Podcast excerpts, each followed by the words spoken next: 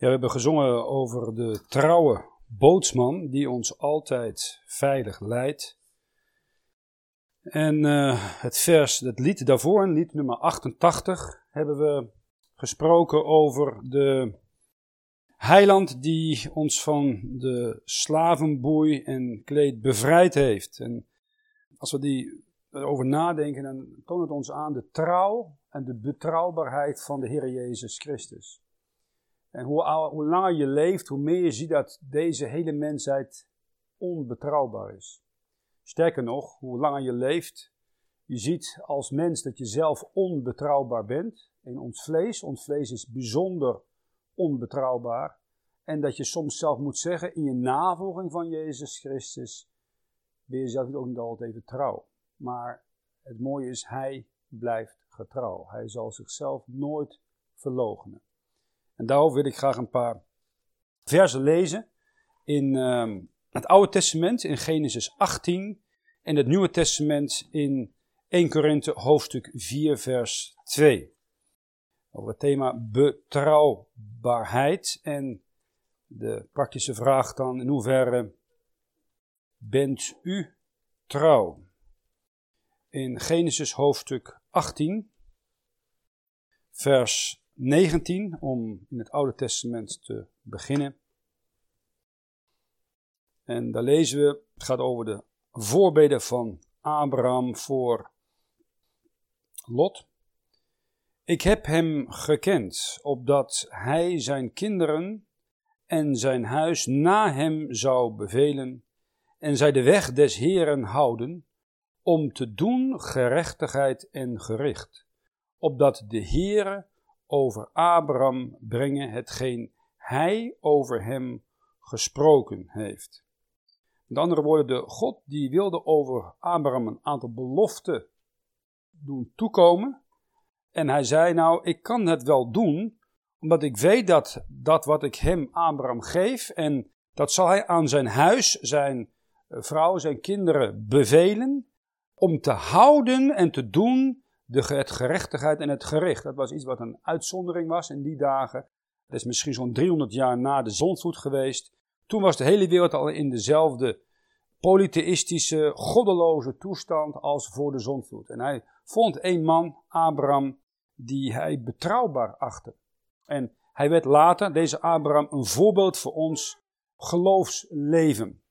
In het Nieuwe Testament, in uh, de brief aan de Corinthiërs, 1 Korinthe hoofdstuk 4, vers 2, zien we iets dergelijks. En dat gaat dan over een man die eh, door God als een dienaar van Christus opgesteld is om, en een uitdeler is van de verborgenheden of de geheimenissen van God. Er zijn er zeven in het Nieuwe Testament. En als iedere voorganger die opnieuw geboren is, die zeven ieder jaar eens zal preken, dan geloof ik dat we heel wat minder ellende zouden hebben of onwetendheid zouden hebben onder christenen als heden ten dagen het geval is.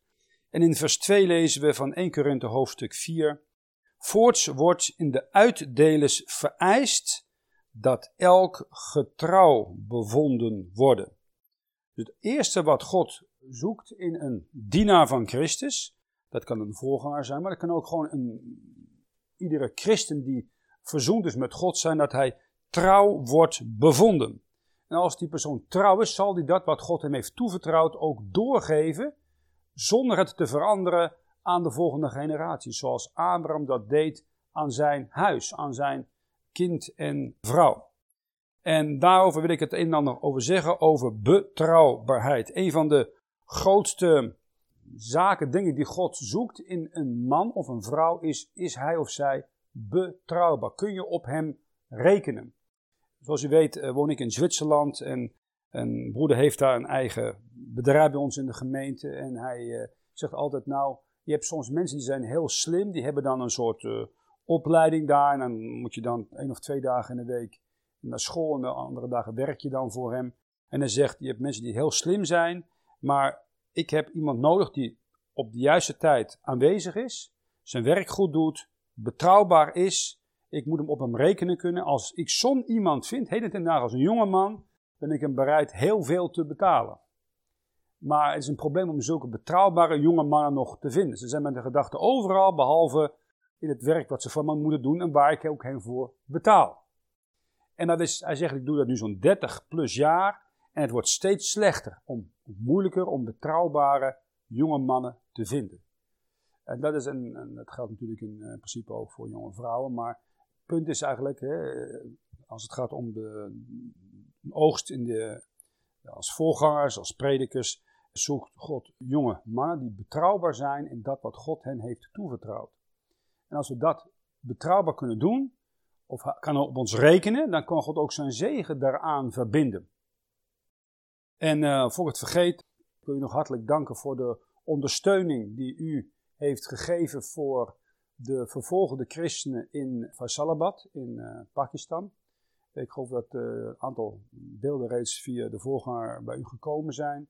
En er is duizenden euro's binnengekomen die al overgemaakt zijn en in de handen gekomen zijn van deze christenen. En we hebben daar voedsel, voedselpakketten, dekens, maar ook hun cash gegeven. Uh, dan kunnen ze zelf hun eigen behoeften voorzien voor hun kinderen.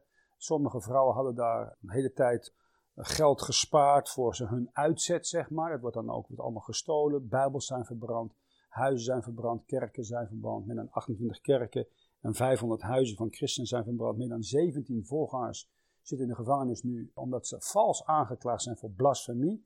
Onder dat blasfemie-wetgeving in Pakistan, eh, waar de sharia, dus de moslimwetgeving boven de staatswetgeving staat. En als iemand dan je aanklaagt en dat kan ook vals zijn, dan word je, moet je in gevangenis gestopt worden.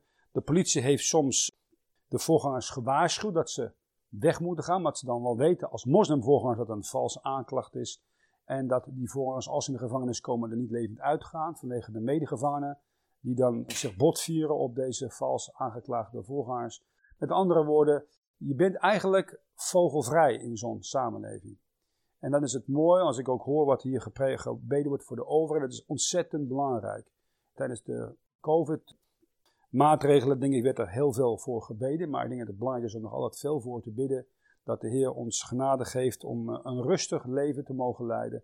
Waarin we het evangelie nog kunnen uitdragen totdat de Heer Jezus Christus terugkomt. En als je soms in zulke landen aanwezig bent, dan merk je wat het nog altijd een gezegend land Nederland is. En er is heel veel op Nederland aan te merken. En wij Nederlanders zijn heel goed om alle dingen te vinden die niet goed zijn. Maar in vergelijking met heel veel andere landen, dan is er nog heel veel om dankbaar voor te zijn.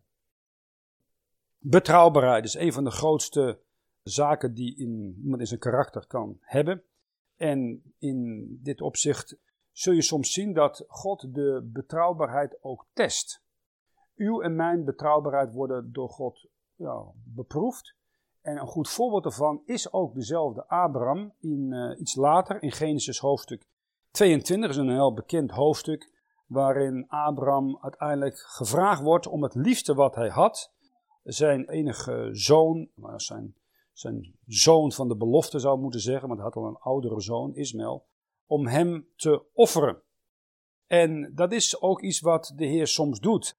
U bent tot geloof gekomen, de Heer heeft u gevonden in zijn zoon Jezus Christus. Dat kost u allemaal niets, maar er komt een moment dat de Heer ook vraagt van u als uw volgeling iets op te geven.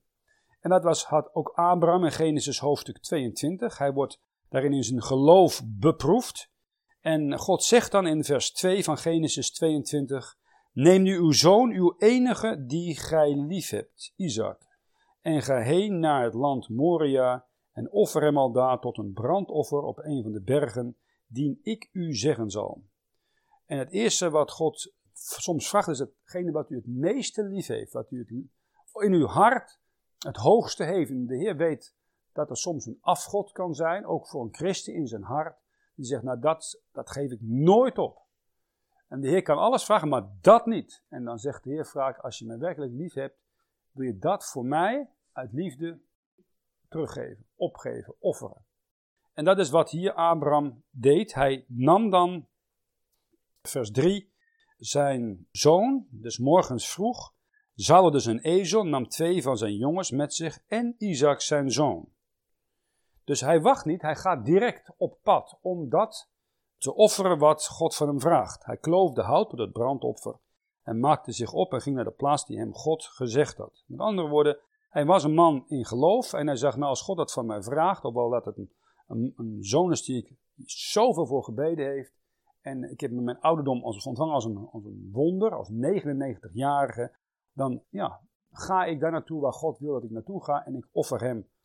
Want de liefde voor mijn God is groter dan de liefde voor mijn zoon. En het tweede wat we zien is, hij gaat daar naartoe waar God hem naartoe vraagt te gaan. Dat is de berg Moria. Een van de zeven bergen waarop Jeruzalem gebouwd is. En dat is een verwijzing eigenlijk naar dat wat 2000 jaar later zal gebeuren. Dat God de Vader met de zoon onderweg is.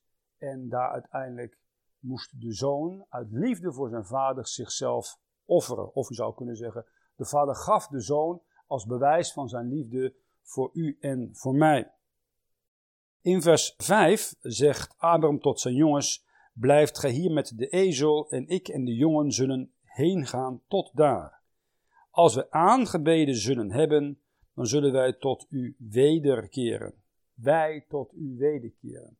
Met andere woorden, aanbidding is, heeft een offer. Impliceert een offer. Als je gaat aanbidden, dan dien je de, de ouders met een offer mee te nemen. Iets wat volkomen was, wat kostbaar was. Het was in dit geval zijn zoon. En ik vermoed dat toen de tijd daar ook een gesprek is geweest, wat niet hier opgeschreven is, tussen de God van deze wereld en de God van Abraham, Isaac en Jacob.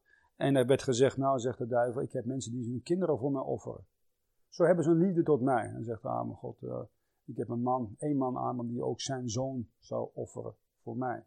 En hij heeft zelfs zo'n geloof in vers 5, dat hij tot de jongens zegt, wij zullen wederkeren. Hij weet dat hij zijn zoon moet offeren, maar hij heeft geloof in de, zijn God, dat zijn God zijn zoon, nadat hij hem heeft geofferd, uit de doden zal laten opstaan.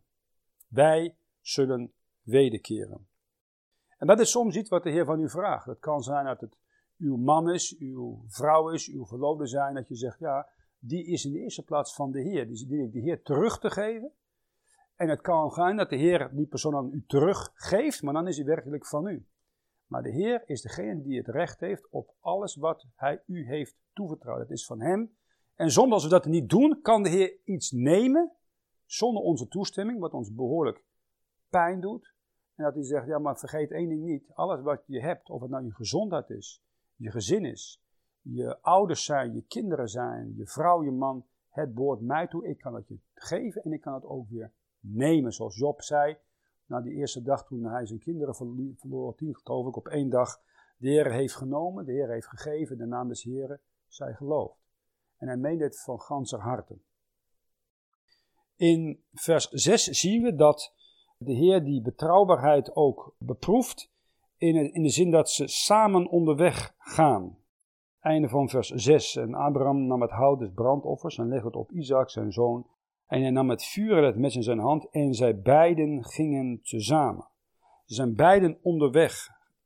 Vers 7, toen sprak Isaac tot Abraham zijn vader en zeide, mijn vader. En hij zeide, zie hier ben ik, mijn zoon. En hij zeide, zie het vuur en het hout, maar waar is het lam tot het brandoffer? Dat is een goede vraag. En hij zelf, de zoon, is het brandoffer. Abraham zeide, God zal zichzelf een lam ten brandoffer voorzien, mijn zoon. Zo gingen zij beiden tezamen. Het wordt twee keer genoemd dat ze beiden tezamen optrekken. Uh, als het gaat om de betrouwbaarheid, dan is het een punt in een gemeente dat je soms moet leren, uh, zeker in een land waar je toch wel heden ten dagen vrij egocentrisch opgevoed wordt, dat je niet alleen de Heer Jezus kan volgen. Wil dat je dat samen doet, samen met je man, met je vrouw, met je kinderen, met broeders en zusters, waarvan je misschien naar de mens gesproken zegt, ja, dat is niet mijn cup of tea, wij zouden eigenlijk niets gemeen hebben, met uitzondering dat we samen verbonden zijn als christenen door het bloed en de persoon van Jezus Christus. En dan kun je soms beter met elkaar optrekken als met je eigen bloedfamilie, die niet opnieuw geboren is.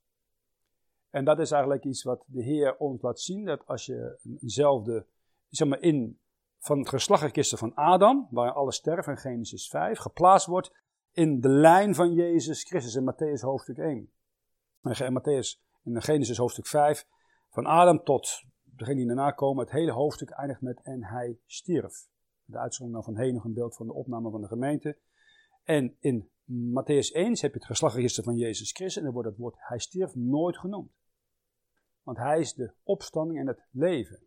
En op het moment dat je gered bent, word je geplaatst van die lijn van Adam in de lijn van Jezus Christus, de tweede Adam, het leven zelf.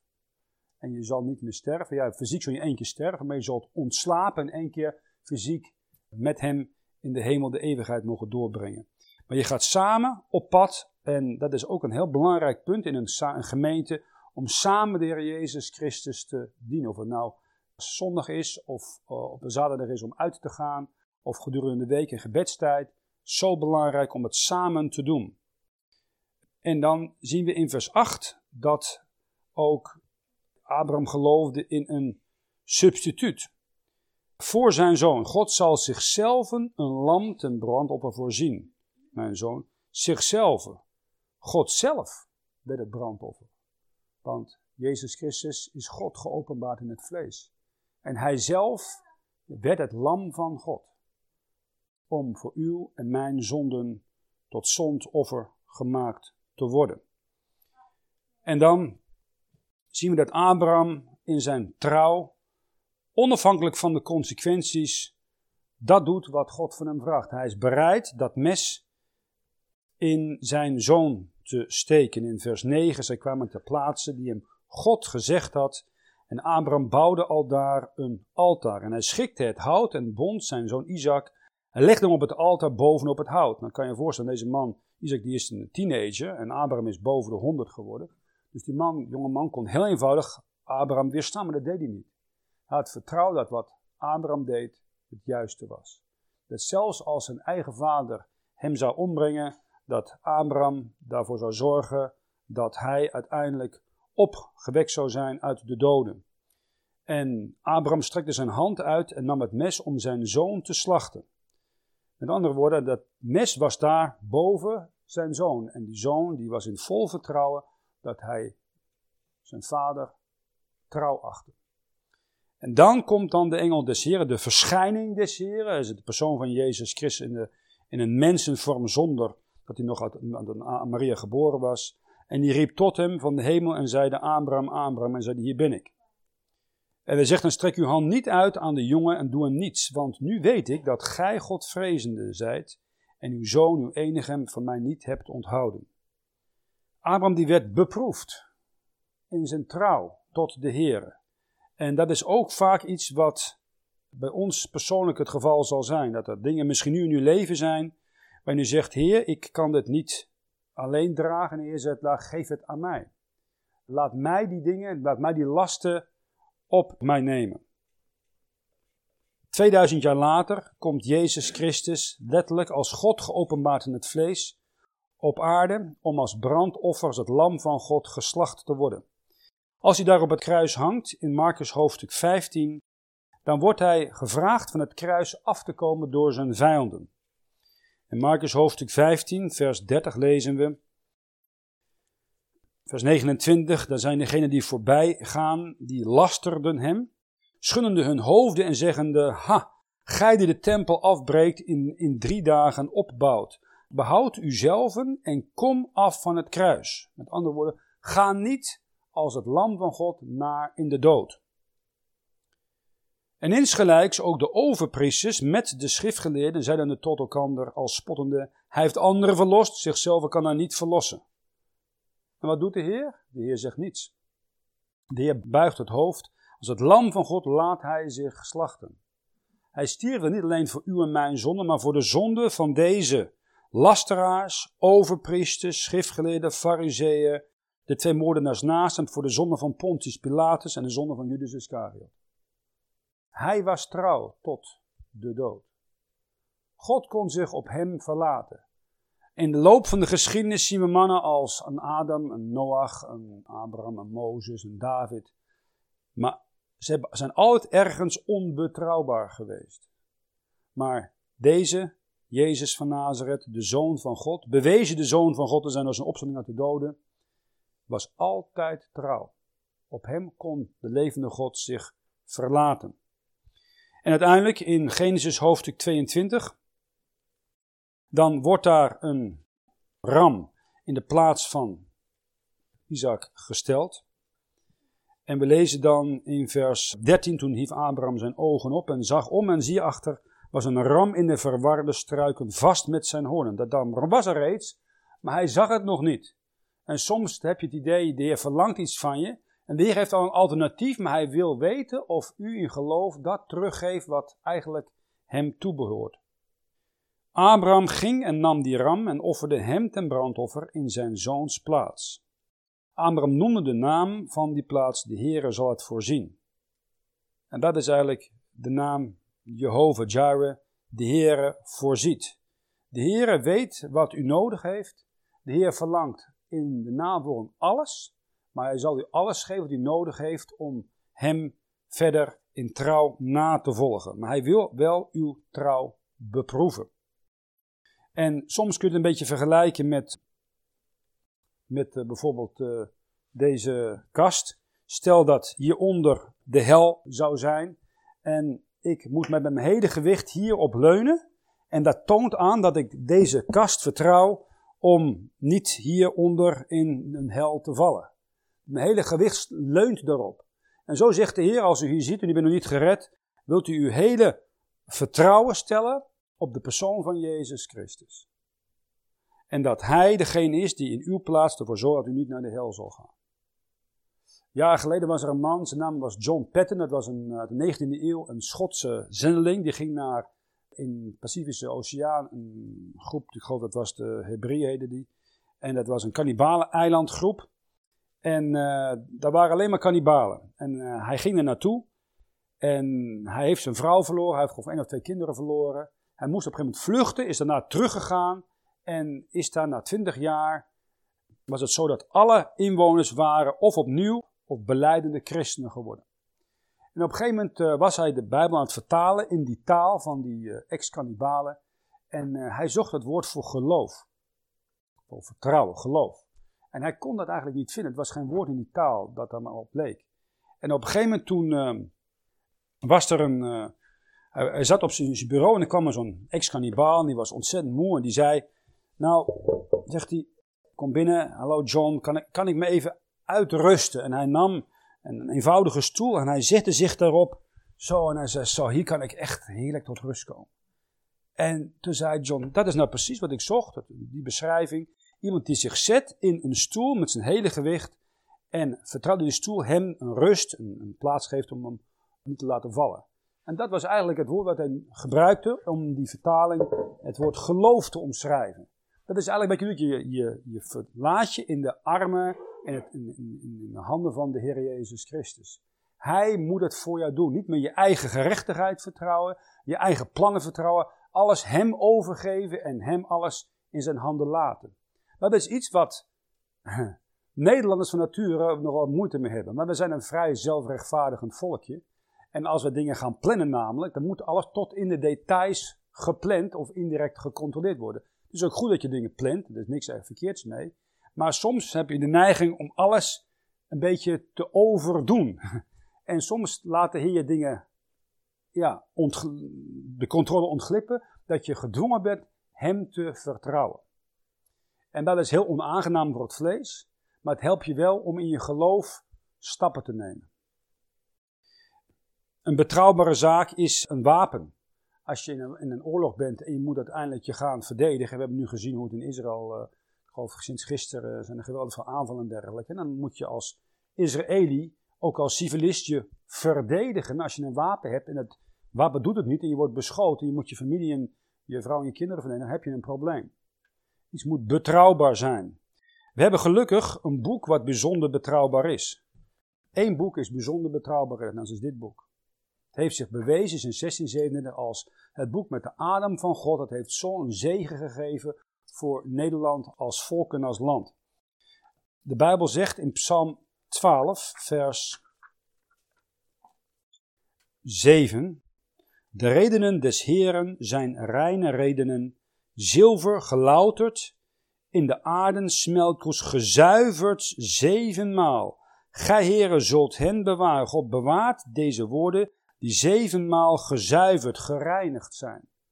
En dat is waar je, als God hier tot je spreekt, hoef je niet te zeggen, ik moet een HSV, een NBV of een een of andere nieuwe vertaling hebben. Dit boek heeft, is door de tijd bewezen de woorden van God te zijn. Daar kun je je blind opvaren. Je hoeft geen Grieks en Hebreeuws, je kunt direct het Nederlands nemen en het spreekt direct tot je ziel. Het is een geweldig voordeel dat we hebben in Nederland. Als we naar andere landen gaan, in Azië, dan zien we vaak, je kunt het evangelie preken, mensen zijn open. Vooral als ze niets hebben gehoord van Jezus Christus, dat ze een verlosser hebben die alles voor hen gedaan heeft, die betrouwbaar is. Dat heeft hij bewezen tot zijn dood toe. Maar ze hebben geen goede Bijbel. Dan moet je een hele nieuwe Bijbel gaan maken, dat kost soms tien jaar en dergelijke. En wij hebben dit boek al, een, volkomen schrift in het Nederlands. Dat is een geweldig voordeel dat wij hebben. Het wordt vaak vergeten. Dan hebben we een volkomen heiland, een volkomen redder. En die trouw, die uh, heeft hij bewezen. Voordat hij in het openbaar optrad, werd hij door de duivel 40 dagen en nachten beproefd.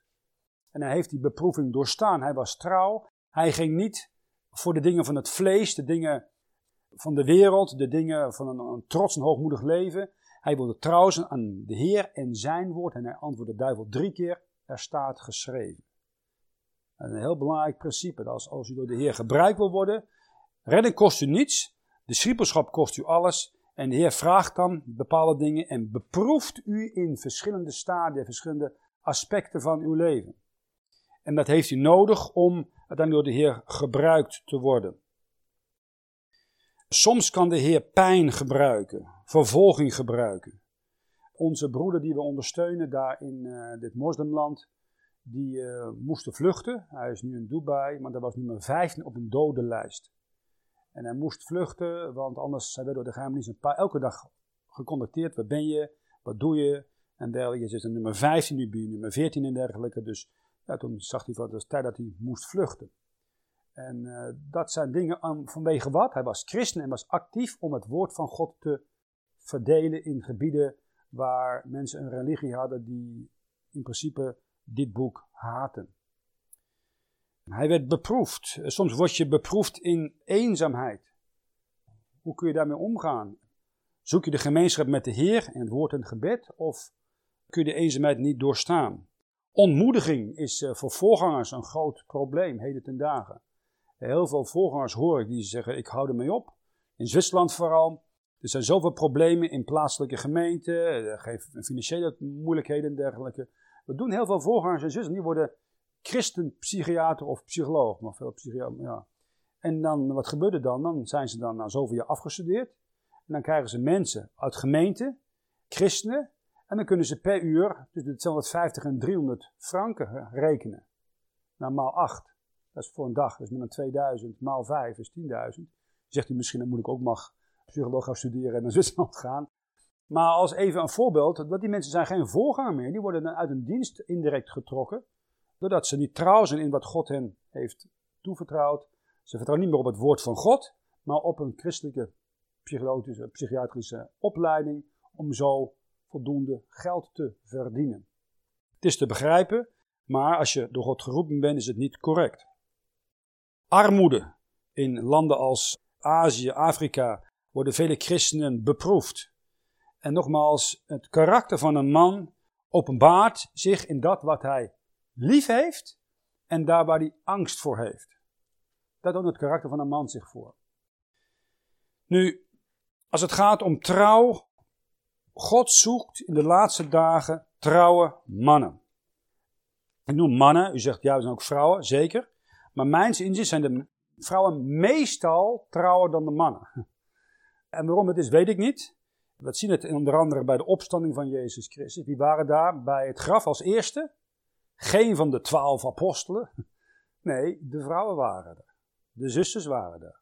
Maria was er, die aan de voeten van de Heer Jezus gezeten had. Want ze had geloofd in de stilte aan zijn voeten. En ze had geloofd dat na drie dagen hij zou opstaan. En maar was al heel vroeg, zondagochtend voor de zonsopgang, was zij daar om te zien of hij inderdaad opgestaan was. Hij had het geloof dat die steen wel op een of andere manier weggerold zou zijn. Dat was ook het geval. Vrouwen, wat dat dan gaat, hebben vaak meer geloof en zijn trouwer.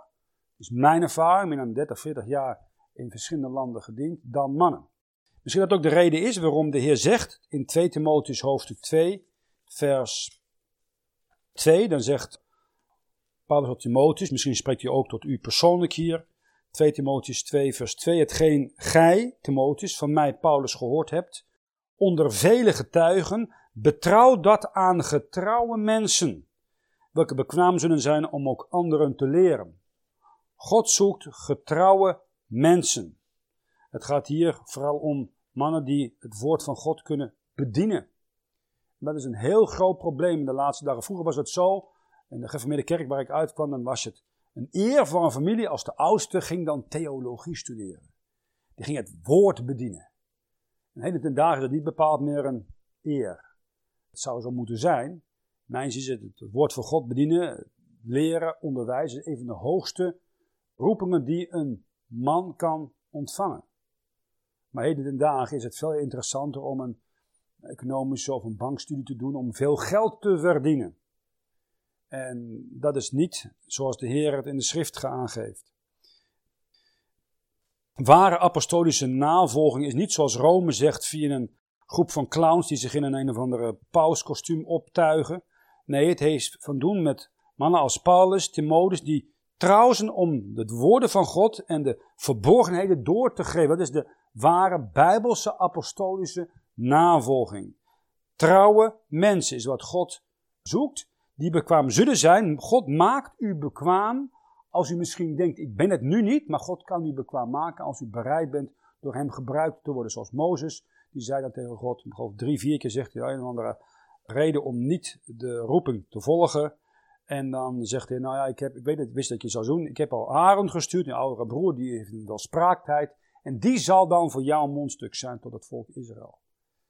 Met andere woorden, God weet onze redenen om niet te gehoorzamen, maar Hij kan ons bekwaam maken als wij bereid zijn om ter beschikking te staan voor Hem.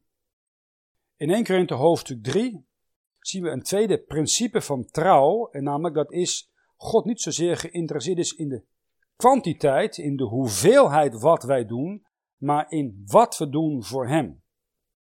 1 Korinthe hoofdstuk 3 vers 13, dat is een beschrijving hoe het zal zijn voor de rechterstoel van Jezus Christus als we ons dienen te verantwoorden voor ons werk als christen op aarde. 1 Korinthe 3 vers 13. Ons iegelijks werk zal openbaar worden, want de dag zal het verklaren, terwijl het door vuur ontdekt wordt, en hoedanig ons iegelijks werk is, zal het vuur beproeven. Het gaat om de hoedanigheid, de kwaliteit van uw werk. Dus wat u gedaan heeft, uit liefde voor Jezus Christus, wat u misschien alleen maar ellende, probleem met andere christen heeft gebracht, uw gezond heeft gekost. En de Heer zegt, dat is kostbaar voor mij geweest. Het gaat niet om de hoeveelheid of hoeveel aandacht je krijgt, maar wat je in het uh, verborgen trouw hebt gedaan uit liefde voor Hem. Job was een goed voorbeeld daarvan. Job die uh, wordt dan beproefd door de Heer en in één dag verliest hij al zijn bezit en zijn kinderen, tien kinderen. En de volgende keer verliest hij zijn hele gezondheid. Hij sterft nog net niet. En wat doet hij? Hij vloekt God niet. Hij zei, de Heer zij geprezen, de Heer heeft geneven, de Heer heeft genomen, de naam des Heeren zij geprezen. Dat is een hele bijzondere zaak. En dat is iets wat voor God kostbaar was. Abraham, die zegt niet, zoals een Nederlander, ga heen en offer je zoon. Ja, maar heer, kan ik niet uh, Isaac of uh, Ismaël of... Uh, ik heb hier een mooi een, eenjarig lammetje en dergelijke. Hij zegt, ik ga meteen de volgende ochtend, zoals u het voor me vraagt, dat doe ik. Dat is kostbaar voor de Heer. Trouw zijn, hoe kunt u dat handen en voeten geven? Het eerste en allerbelangrijkste, mijns inziens, is trouw zijn in uw persoonlijke betrekking, in uw persoonlijke relatie tot Jezus Christus. De Heer verlangt dat wij de tijd nemen, en ik voel dat hij dat ook vanochtend doet, in hoeverre neemt u de tijd om het woord van God te lezen, direct met Hem, de gemeenschap te zoeken en de tijd te nemen in plaats van eerst op uw telefoon te kijken en het gebed te gaan.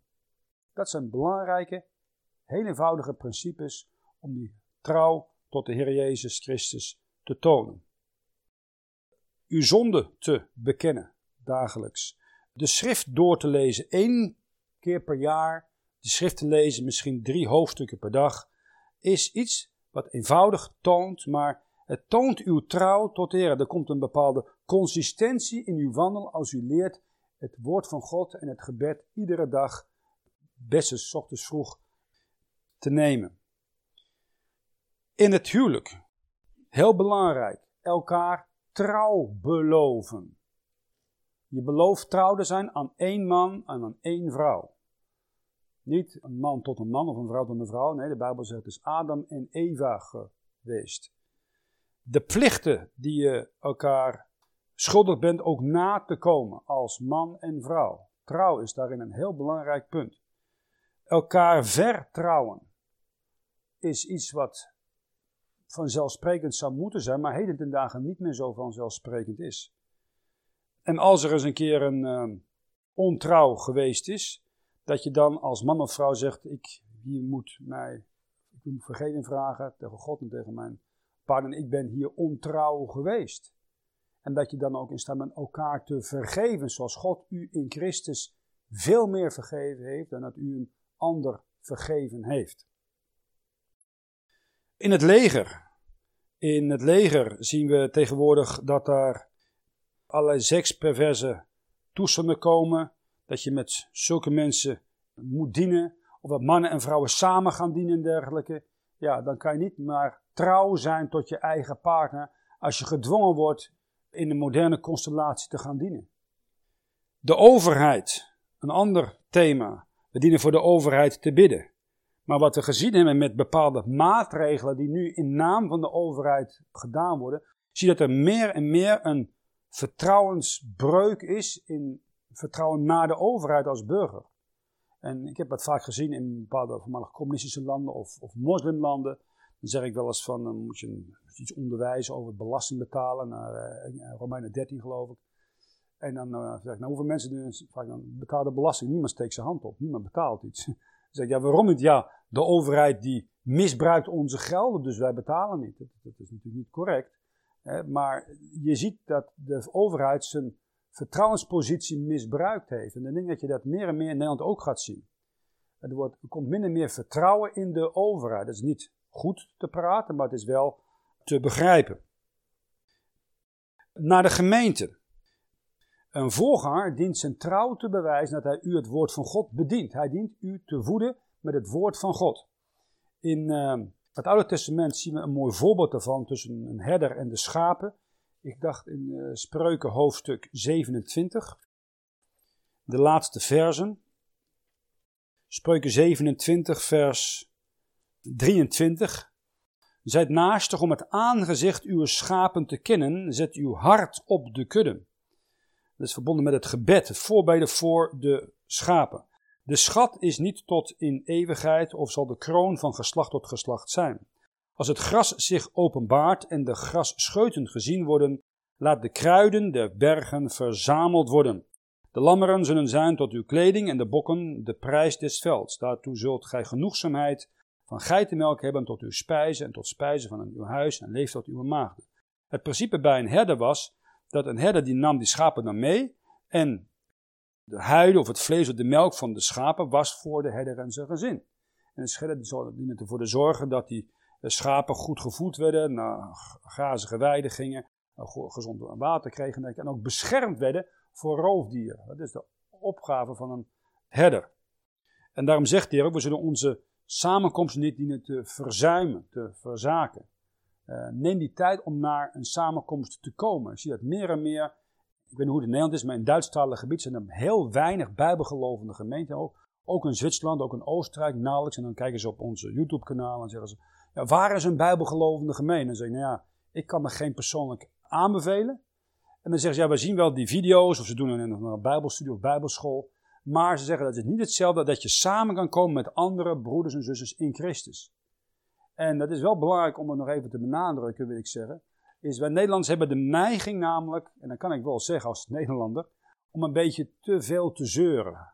Je, je hebt de neiging om een beetje te snel zout op alle slakken te leggen.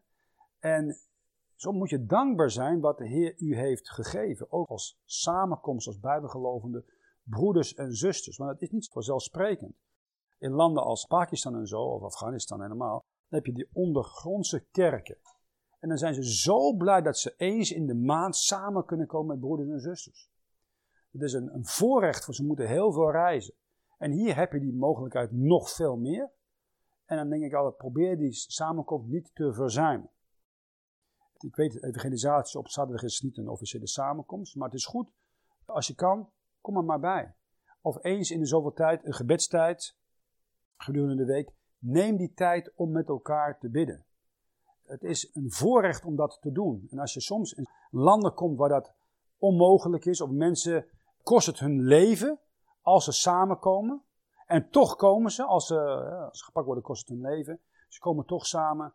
Dan denk je van, uh, word je soms een beetje beschaamd als Nederlander. Uh, dat je allerlei uitvluchten bedenkt van, uh, nou, je kunt allerlei redenen bedenken. Maar eigenlijk zijn er geen redenen.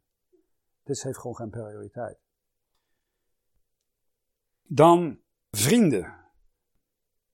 Betrouwbare vrienden hebben. Dat is een heel groot voorrecht. Een betrouwbare christenvriend of vriendin hebben, met wie je samen kan bidden, dingen kan delen en dergelijke, is een groot voorrecht.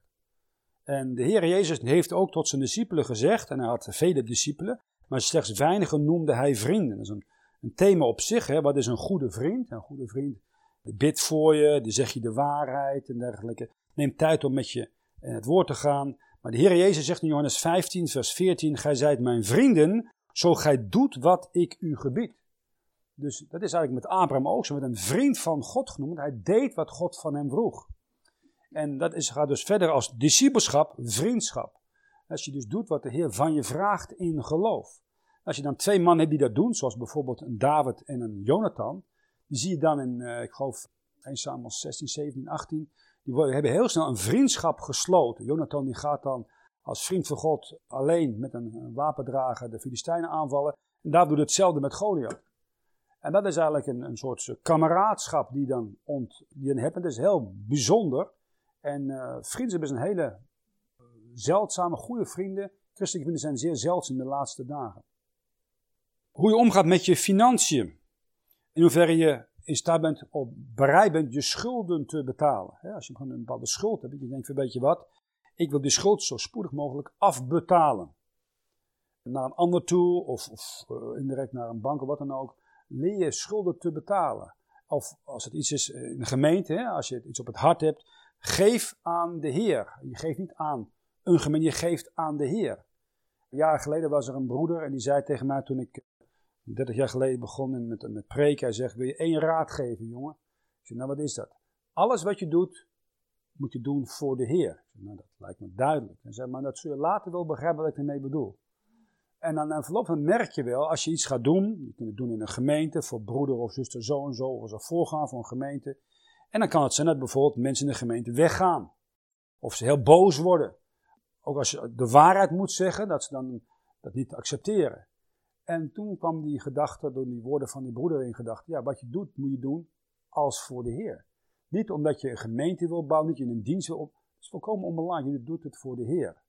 Dat is ook hoe je met je financiën of je tijd omgaat. Dat je de vraag stelt, Heer, wat wilt u dat ik doe met mijn tijd, met mijn talenten, met mijn financiën, met mijn toekomst? Het moet iets er zijn wat voor u is. En als anderen, ook christenen, u zwaar teleurstellen, dat je nooit vergeet, de Heer is trouw, ook als anderen ontrouw zijn.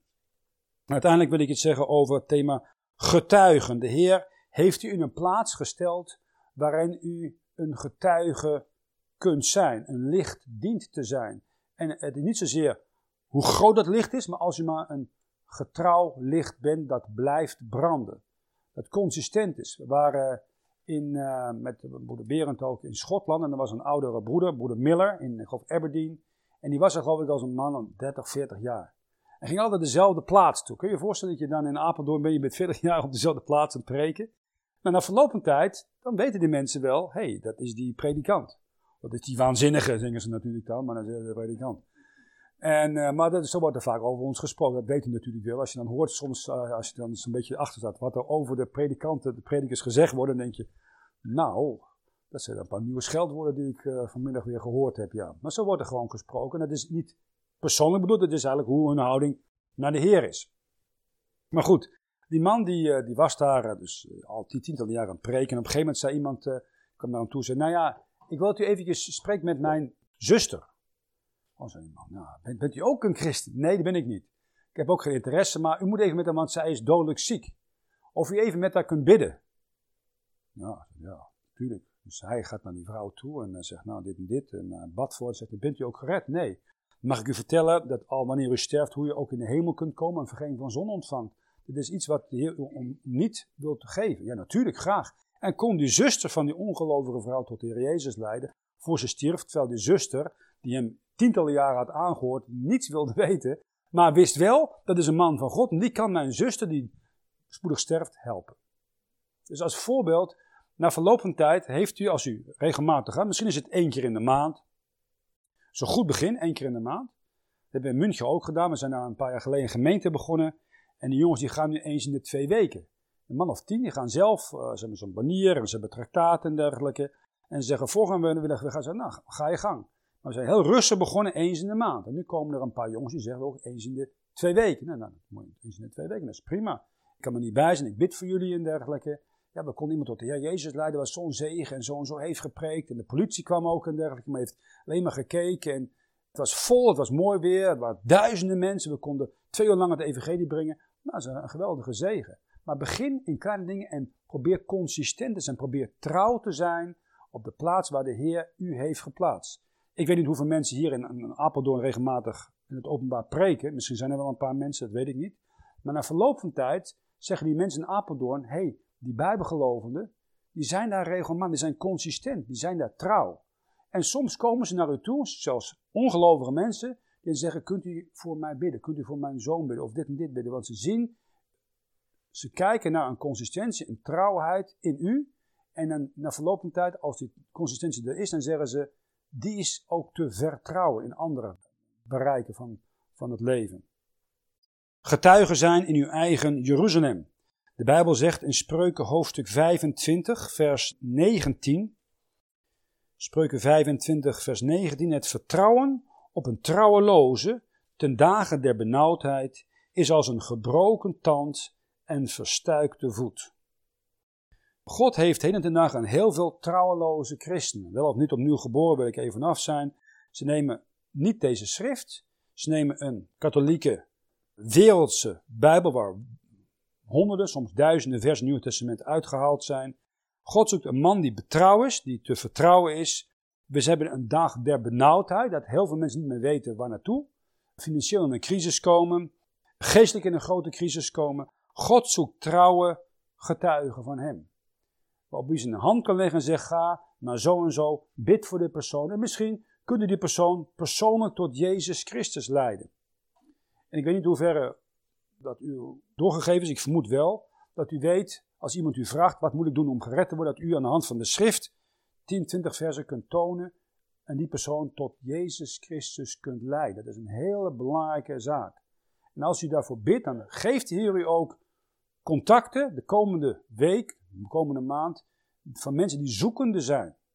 En ik ben er zeker van dat er, meer en meer mensen, ook hier in Appen en omgeving, zoekende zijn naar de levende God. En zoekende zijn het iemand die tijd met hen neemt om tot Jezus te leiden, of tijd met hen neemt om ze helpen te groeien in de genade en kennis van Jezus Christus. De Heer Jezus Christus is eigenlijk hier in Genesis 22 ook in type aanwezig. En als de engel des Heren. En uh, toen Abraham die opdracht kreeg van de Heer om zijn zoon te offeren, had hij het geloof dat God machtig was Isaac uit de doden hem terug te geven. Hebreeën 11, vers 18 zegt, tot de welke gezegd was, in Isaac zal u het zaad genaamd worden, overleggende dat God machtig was hem ook uit de doden te verwekken, waaruit hij hem ook bij gelijkenis weder gekregen heeft. Dus dat geloof was zo sterk, dat werd beproefd. Abraham dacht, als God dat van mij vraagt, dan kan God dat ik mijn zoon heb geofferd ook uit de doden wederom doen laten opstaan. Hij kon mij als 99-jarige en mijn vrouw als 90-jarige een Isaac, een, een, een, zoon geven. Dan kan hij hem ook uit de doden opwekken. Dat is het geloof van deze Abraham. Dat is een gelijkenis eigenlijk hoe wij door het geloof van Abraham ook gerechtvaardigd zijn ehm, voor God in Jezus Christus. In um, Marcus hoofdstuk 15, vers 31 zien we dat Jezus Christus in dat opzicht ook als Isaac, Genesis 22, daar op het kruis hangt. En hij krijgt dan dat die verzoeking in vers 31. Hij heeft anderen verlost, zichzelf kan hij niet verlossen. Nou, hij kwam niet om zichzelf te verlossen, hij kwam om te sterven voor de zonde van ieder individueel mens. En God zoekt heden ten dagen mensen van vlees en bloed, verzoend met God door het eh, bloed van Jezus Christus, om dat evangelie door te geven. Trouwe mensen, trouwe zusters, trouwe broeders. Zo belangrijk. Wij zijn boodschapper, wij zijn ambassadeurs, boodschappers van Christus. En we zijn geroepen om dat evangelie door te geven. God, God kan een engel geven en zeggen, u moet het evangelie aan zo en zo brengen. Maar engel heeft geen bloed. Hij kan nooit het evangelie doorgeven. Hij kan wel zeggen, ga naar die en die plaats. Eh, in handelingen 10, de engel die naar Cornelius zegt, je moet daar naar naartoe gaan, in Petrus halen. En die zal u de woorden van het eeuwige leven geven. Maar die engel kon zelf niet het evangelie doorgeven. Dat kan geen engel doen. Dat kan alleen aan u en ik doen, die verzoend zijn met het bloed van de Heer Jezus Christus. Nu, de Heer Jezus is altijd trouw geweest aan u en aan mij. Amen. Ook als wij ontrouw waren, hij bleef altijd getrouw. Nu is de vraag, in hoeverre bent u trouw tot hem? Hij heeft u een opdracht gegeven om te getuigen van de genade van God. U kunt alleen getuigen als u trouw bent in de persoonlijke relatie met de Heer Jezus. Eh, in uw plaatselijke gemeente, dan kunt u ook getuigen van de genade van God. En als u er bent en u zegt, ik ben nog niet op gered, ik zou graag gered willen worden, dan kan ik alleen maar zeggen, deze Heer Jezus Christus, Hij weigerde zichzelf te verlossen van het kruis af te komen. Dat kon hij heel makkelijk doen. Hij heeft het niet gedaan, want hij kwam om trouw te zijn tot aan de dood als bewijs van zijn liefde voor u persoonlijk. Hij is na drie dagen opgestaan en daar heeft hij bewezen de zoon van God te zijn. En nu staat in de deur van uw hart en hij klopt. En hij zegt, als u mijn stem hoort in de deur, de deur van uw hart opent, wil ik graag bij u binnenkomen. Uw zondeschuld wegnemen en u mijn vrede en het eeuwige leven schenken. Dat is het aanbod wat God maakt in zijn zoon Jezus Christus voor u persoonlijk. En als u nog niet gered bent, dan zou ik u graag uitnodigen om uw hoofd te buigen en de Heer Jezus te bidden uw persoonlijke heiland te worden. Amen. Vader, we danken u voor uw woord. We danken voor de trouw die u heeft bewezen in de gehele schrift. Ook als wij mensen van Adam tot heden altijd ontrouw zijn geweest. Dat is de enige kenmerk wat wij als mensen heden ten dagen, denk ik, uh, tegenover u kunnen tonen. Onze ontrouwheid, ons vlees en onze persoonlijke navolging van uw Zoon Jezus Christus. Maar we danken dat u altijd trouw geweest bent. Dat u heeft bewezen in uw Zoon Jezus Christus, die getrouw is geweest tot de dood, om zijn Vader, nu onze Vader, te verheerlijken. Maar bovenal ook om ons te tonen dat u door ons ook die trouw kunt bewerken. Die vragen dat als er iemand is die nog niet gered is, deze persoon van harte ook mogen zeggen: Heer Jezus, ik wil u als mijn trouwe heiland vertrouwen, als mijn persoonlijke redder, en dat u met uw bloed mijn zonde wegneemt. Die ook vragen, moet ons genade geven als discipelen om trouw te zijn. We weten dat u ons trouw beproeft, zoals bij Abraham. Wilt u ons ook genade geven om die trouw te bewijzen en in geloof uw woord te nemen en op u te zien, de voleinder en de beginner van ons geloof, de Heer Jezus Christus. En we vragen u, Vader, dat uw Zoon, de Heer Jezus, spoedig mogen komen.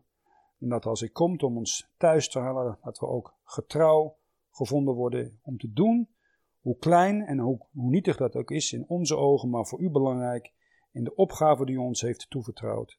Dat we die trouw en met vreugde mogen volvoeren. Dat vragen we u in de naam van uw Zoon, de Heer Jezus Christus. Amen.